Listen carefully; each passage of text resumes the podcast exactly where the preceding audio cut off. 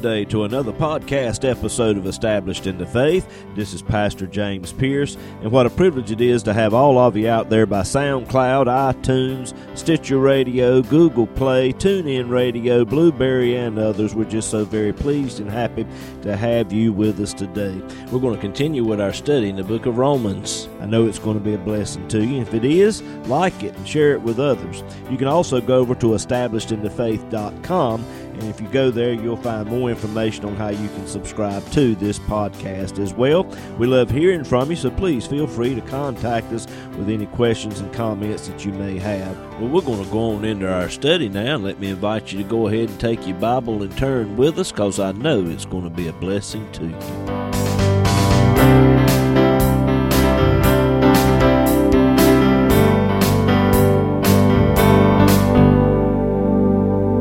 Uh, we're in the fifth chapter of the book of Romans, uh, dealing with the subject of justification by faith. Let's pick it up with verse 1. Romans chapter 5, verse 1. Therefore, being justified by faith, we have peace with God through our Lord Jesus Christ. Justification being saved, it's only by faith. It's not by doing certain things or not doing certain other things. It is only by faith. We are justified by faith and we have peace with God through our Lord Jesus Christ. That right there is the answer to a lot of problems in this world. I truly believe that if a person will accept Christ as their Lord and Savior, it'll solve a lot of nervous disorders, mental disorders. Um, I, I, believe a lot of the medications that people are taking for these types of things um, would be greatly decreased because the gospel is the answer. When you take the gospel, you have peace with God, and it's only through and by the Lord Jesus Christ. Paul said in the sixth verse, For when we were yet without strength, like I said, justification is only by faith. It's not by doing certain things or not doing other things. We, we can't do anything to be justified simply because Paul said here in verse 6, we were without strength. Due to the fall, man is spiritually dead. We simply don't have what it takes uh, to save ourselves. The problem is so severe that even God, who spoke a word and worlds appeared, the problem was so severe that God could not speak a word and solve man's problem. That's how bad the situation is uh, man fell under certain conditions. And in order for man to be redeemed legally, it could only be done under certain conditions. When you look at the fall and all that took place there in the very beginning, it was all because of a lack of faith in what God said.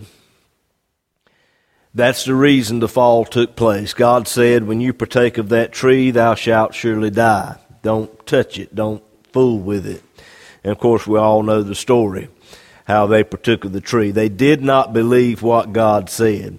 In order for man to be redeemed, man would have to exhibit faith in what God said. Now, God promised a redeemer, um, especially, I think it's Genesis 3 and verse 15 is where you'll find it. God promised a redeemer who would come into the world and bruise the head of the serpent.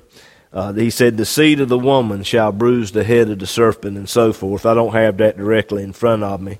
Uh, Genesis 3.15. Okay, that whole system's gone down over there. But anyway, um, that's where you'll find it. God promised a Redeemer, but man has to believe that. And history records very few who believed and trusted in what God said. Man lost his dominion. When God created man, he gave him dominion over the fish of the sea, the fowl of the air, and over every creeping thing that creeps on the face of the earth. But when man fell, he lost that dominion over to Satan. Man lost it.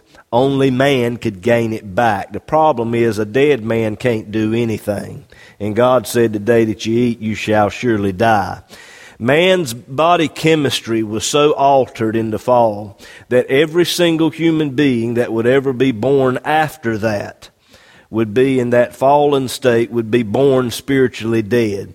So there's no man that comes from Adam that is able to regain that dominion. God, looking at the situation, wanted to get this dominion back into the hands of man, but God, in the form of God, was not able to do that. The only way God could do it was to become man. That could only happen under certain conditions. It took 4,000 years from the time of the fall till Jesus was born. And the Apostle Paul said there in Romans 5, verse 6, the second half of that verse, in due time, Christ died for the ungodly. It took 4,000 years for everything to be just right for Christ to come on the scene, and his whole reason and purpose for coming into the world was to die for the ungodly. And every single human being that's ever been born is ungodly. All have sinned and come short of the glory of God. Everything Christ did was for us. He didn't do it for himself. He didn't do it to prove anything. Christ died for us. Now, if you'll look at verse 8, Romans 5 verse 8, but God commendeth his love toward us in that while we were yet sinners, Christ died for us. This verse shows the love of God far above and beyond uh, our understanding and comprehension. If you want to know what love is, all you have to do is look at the cross. There's no greater display of love than the cross of Christ.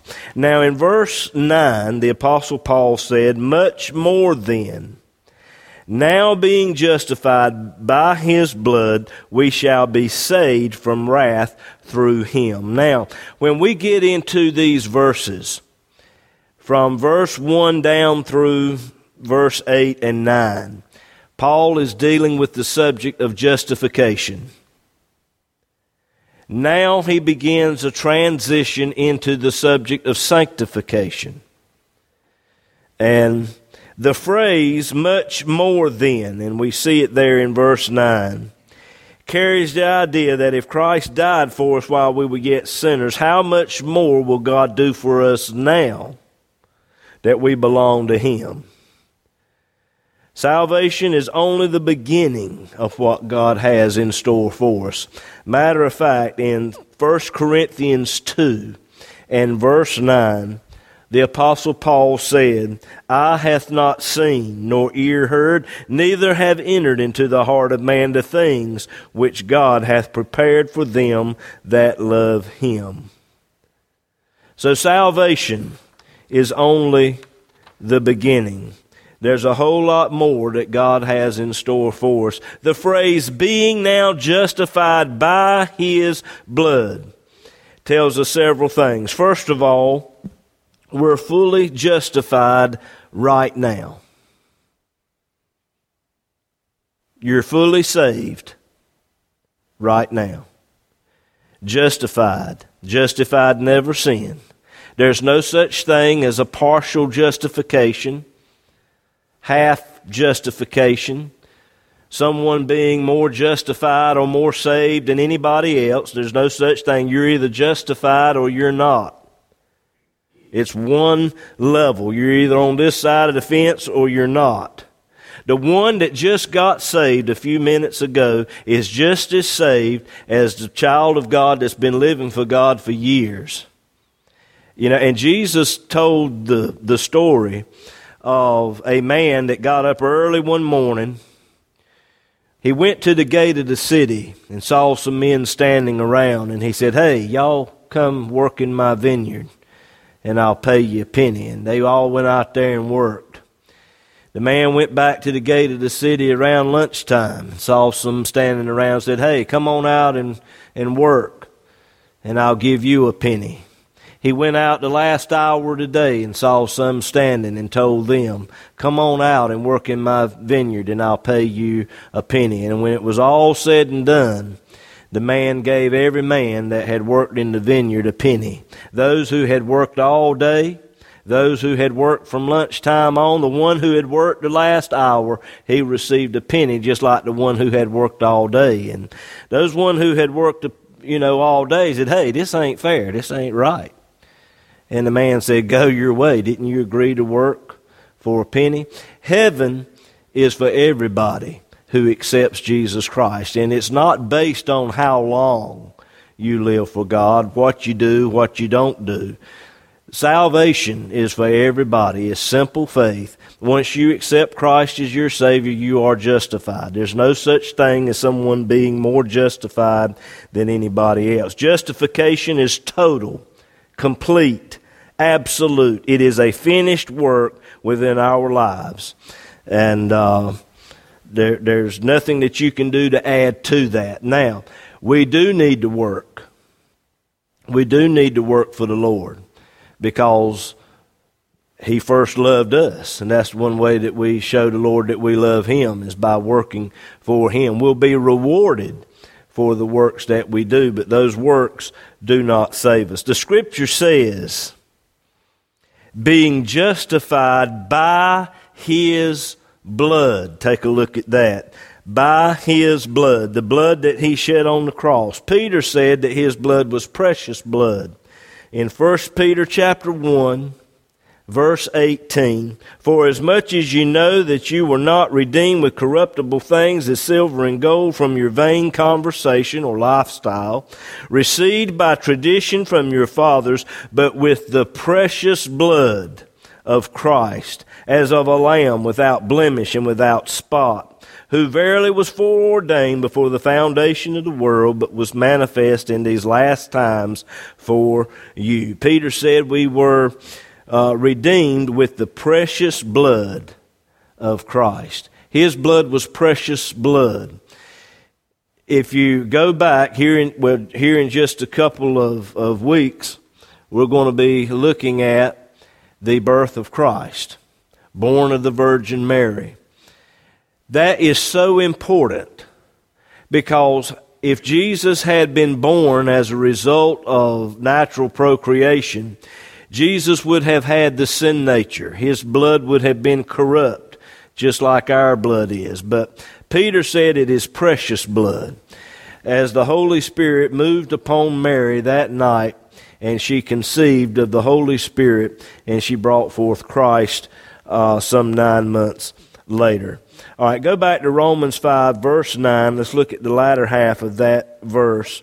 Much more then, being now justified by his blood, we shall be saved from wrath through him. Now, in the Greek, we have what is known as the definite article in front of the word wrath. And so actually it would be the wrath, which speaks of a specific wrath uh, it's talking about the lake of fire. So if you want to read that verse this way, we shall be saved from the wrath, the lake of fire, through him. We can only be saved through him. There is no other way.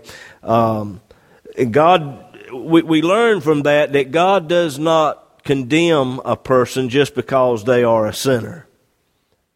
Now, think about that for just a moment. God does not condemn a person because they're a homosexual or because they, they're a murderer or because they stole something. They're condemned to hell because they rejected Jesus Christ as the atonement for their sin. Verse 10, Romans 5, verse 10. For if when we were enemies, we were reconciled to God by the death of His Son. This part of the verse has to do with our initial salvation experience. It tells us that man needs to be reconciled to God, not God being reconciled to man. Man has to be reconciled to God. It was man that did God wrong. God has not done us wrong. I heard a preacher some time ago talking about uh, the, the subject of forgiveness. He said, you know, we need to forgive ourselves. We even need to forgive God. And I'm like, well, now you need to show me that in the Bible because God ain't done done nothing but good to us. You know, need to forgive God. Yeah, right. Man is an enemy of God. God's not an enemy of man. God loves man. He loves the sinner, but he hates the sin. Now, because of that, man thinks of God as being his enemy. But God loves us. John 3:16 for God so loved the world that he gave his only begotten Son, that whosoever believeth in him should not perish, but have everlasting life. The scripture goes on after that. And let me refresh your eyes, your memory as to what it says in verse 17. For God sent not his Son into the world to condemn the world, but that the world through him, the same words that the apostle Paul used in Romans 5 and verse 9, that the world through him might be saved. He that believeth on him is not condemned, but he that believeth not is condemned already. Because he hath not believed in the name of the only begotten Son of God. It goes right back to what I said a few minutes ago. God doesn't condemn somebody because they're a sinner. They're condemned because they won't accept Jesus Christ as their Savior. And this is the condemnation, John 3 and verse 19. This is the condemnation that light is come into the world. Christ was and is that light. And men loved darkness rather than light because their deeds were evil. Man wants his sin. He, he'd rather have his sin than God. For everyone that doeth evil hateth the light, neither cometh to the light, lest his deeds should be reproved. Again, man thinks of God as being an enemy because God is opposed to sin, but God loves us. It's like a parent. You see your child doing something wrong, you know it's going to hurt them, and you say something to them about it and they think you're against them. Oh, you don't love me anymore because you're, you're, you're saying all these things. No, it ain't because you don't love them. You get on them and you stay on them and you keep talking to them about it because you do love them. Just because a parent addresses the issues of a child, that don't mean that that parent hates that child. It may appear to be that way, but it's not. You, you correct your children because you love them. Romans 5 verse 10 For if when we were enemies, we were reconciled to God by the death of his son, much more, again, Paul uses that term, much more, being reconciled. Look at that. We shall be saved by his life. Whereas the first part of the verse has to do with our initial salvation experience by the death of his son, the second part of this verse has to do with our everyday life and living for God by his life. That's where sanctification comes in. If you will, go to 2 Corinthians chapter 13. 2 Corinthians 13, verse 4. For though he was crucified through weakness, the Lord could have used his power to come down from the cross, but he didn't. I think, I think the apostle Paul said he could have called a, a, a thousand angels to come down and deliver him, but he didn't do it. Yet he lived by the power of God. He was resurrected by the power of the Holy Spirit. For we also are weak in him. That pertains to our own personal strength and ability. But we shall live with him by the power of God towards you. The same power that raised Jesus from the dead is the same power uh, that resides within our hearts and lives to help us live as we should. But that's only as we continue to keep our faith in His finished work. That's why Paul went on to say there in verse 5 Examine yourselves whether you be in the faith. The faith always refers to Christ and what He did for us at the cross. Is that the target of your faith? He said, prove your own selves. We need to make sure that that's where our faith is at and not other things. Know ye not your own selves how that Jesus Christ is in you, except you be reprobates or rejected. Jesus told the disciples in John 14, verse 19, He said, Because I live, you shall live also. Going back to what Paul said in Romans 5, verse 10 much more being reconciled we shall be saved by his life. That has to do with our everyday living for god. Again paul uses that phrase much more meaning that now that we're reconciled to god how much more will he help us live the life that we ought to live now? Now that we're reconciled to god how much more will he help us now in our everyday life and living. All right, verse 11, Romans 5, verse 11. And not only so, but we also joy in God through our Lord Jesus Christ. There's a direct joy that comes from having a personal relationship with the Lord. The only true joy that a human being can really have is in God. When you consider that all of our sins have now been removed, never to be remembered against us anymore, that is something to be joyful about. We've now been reconciled to God. There should be a constant joy expressed at what the Lord has done for us. If you will, go to First Chronicles. First Chronicles. It's right before Second Chronicles. If you go to the book of Revelation, take a left. First Chronicles chapter 16. I want to look at a passage here. First Chronicles 16, beginning with verse 23. When you found it, say amen. Amen. All right. First Chronicles 16, beginning with verse 23. Sing unto the Lord all the earth. Show forth from day to day his salvation. We should be showing others his salvation every day. If all you do is just tell others what the Lord has done for you, that that would be enough. We need to tell others what the Lord has done for us. Declare His glory among the heathen, His marvelous works among all nations. His marvelous work at the cross was for the heathen, for the ungodly. Guess what? That's us, the heathen, the ungodly. And it's, it was of all nations, of all people, of all the earth. Verse 23 For great is the Lord and greatly to be praised. Our praise should be as great as his sacrifice. Let me say that again.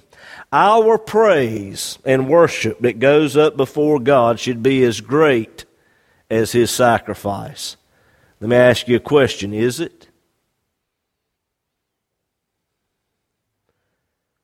He also is to be feared above all gods, whether a person is saved or not.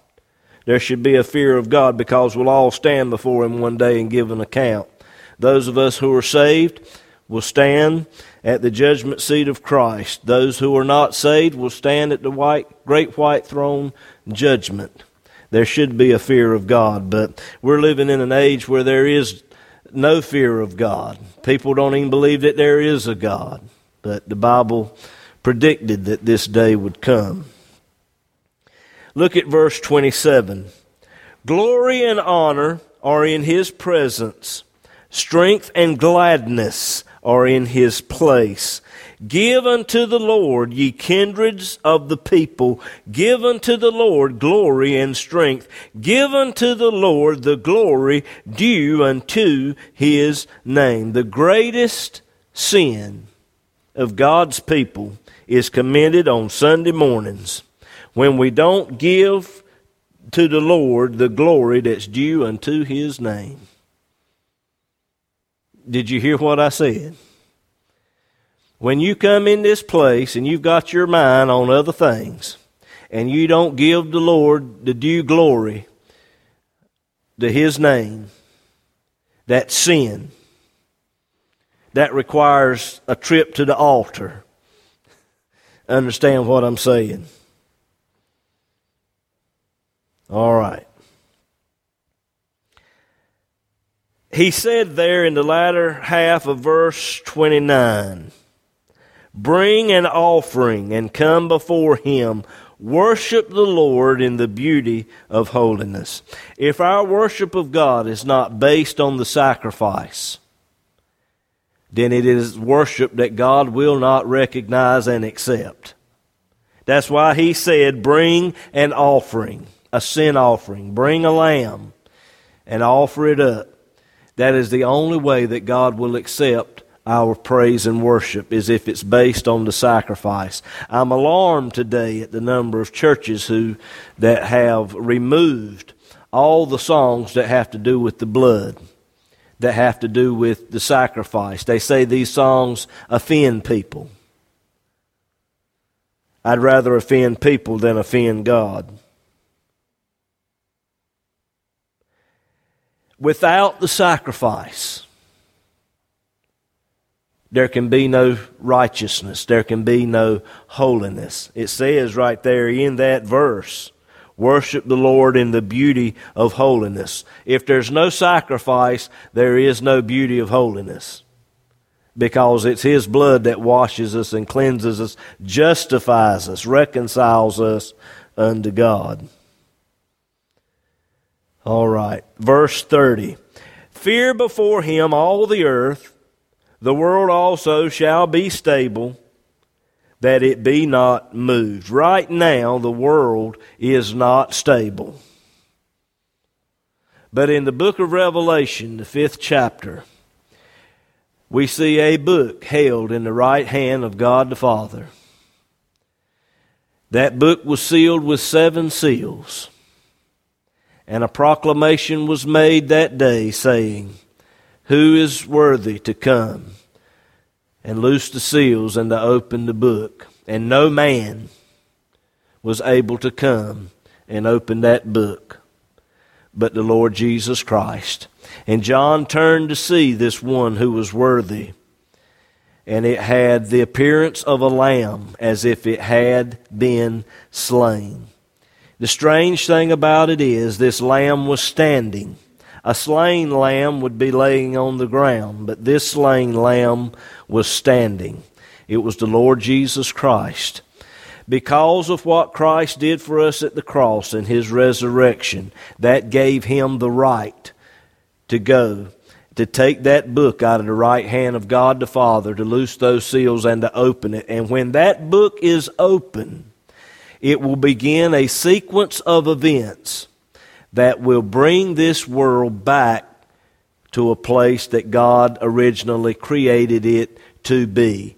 There will be stability in the earth one day, and that's when Jesus Christ comes back. But the only way that that is going to be possible is because of what Jesus did for us 2,000 years ago. All right.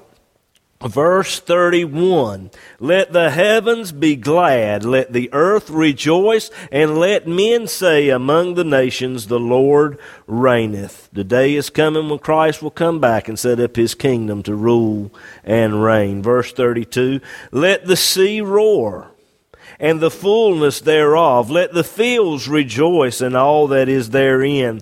Then shall the trees of the wood sing out at the presence of the Lord, because he cometh to judge the earth. The apostle Paul said in Romans 8 verse 22, For we know that the whole creation groaneth and travaileth in pain together until now. But there is coming a day, glory, when the Lord Jesus Christ comes back to this world.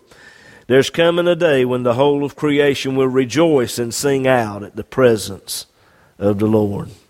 And that day is not far off. Verse 34 of First Chronicles 16. Oh, give thanks unto the Lord, for he is good, for his mercy endureth forever. And say ye, Save us, O God of our salvation. The Lord's mercy is extended to all who will ask him to save them. And gather us together and deliver us from the heathen, that we may give thanks to thy holy name and glory in thy praise. Blessed be the Lord God of Israel forever and ever.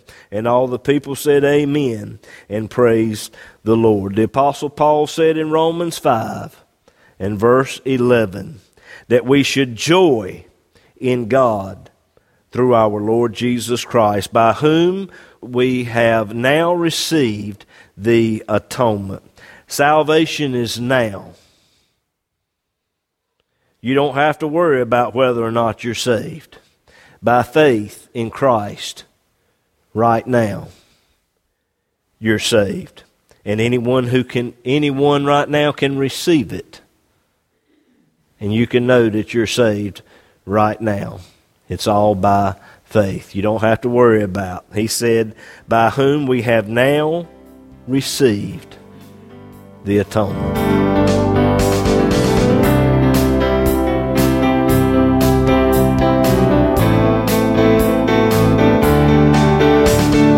If the program today has been a blessing to you, we hope and pray that you'll share it with others. This podcast has been made possible by the prayerful and generous financial support of listeners like you to contact us or to contribute to this ministry. Go to establishedinthefaith.com, click on the Donate tab. All donations are safe and secure through PayPal. We look forward to hearing from you.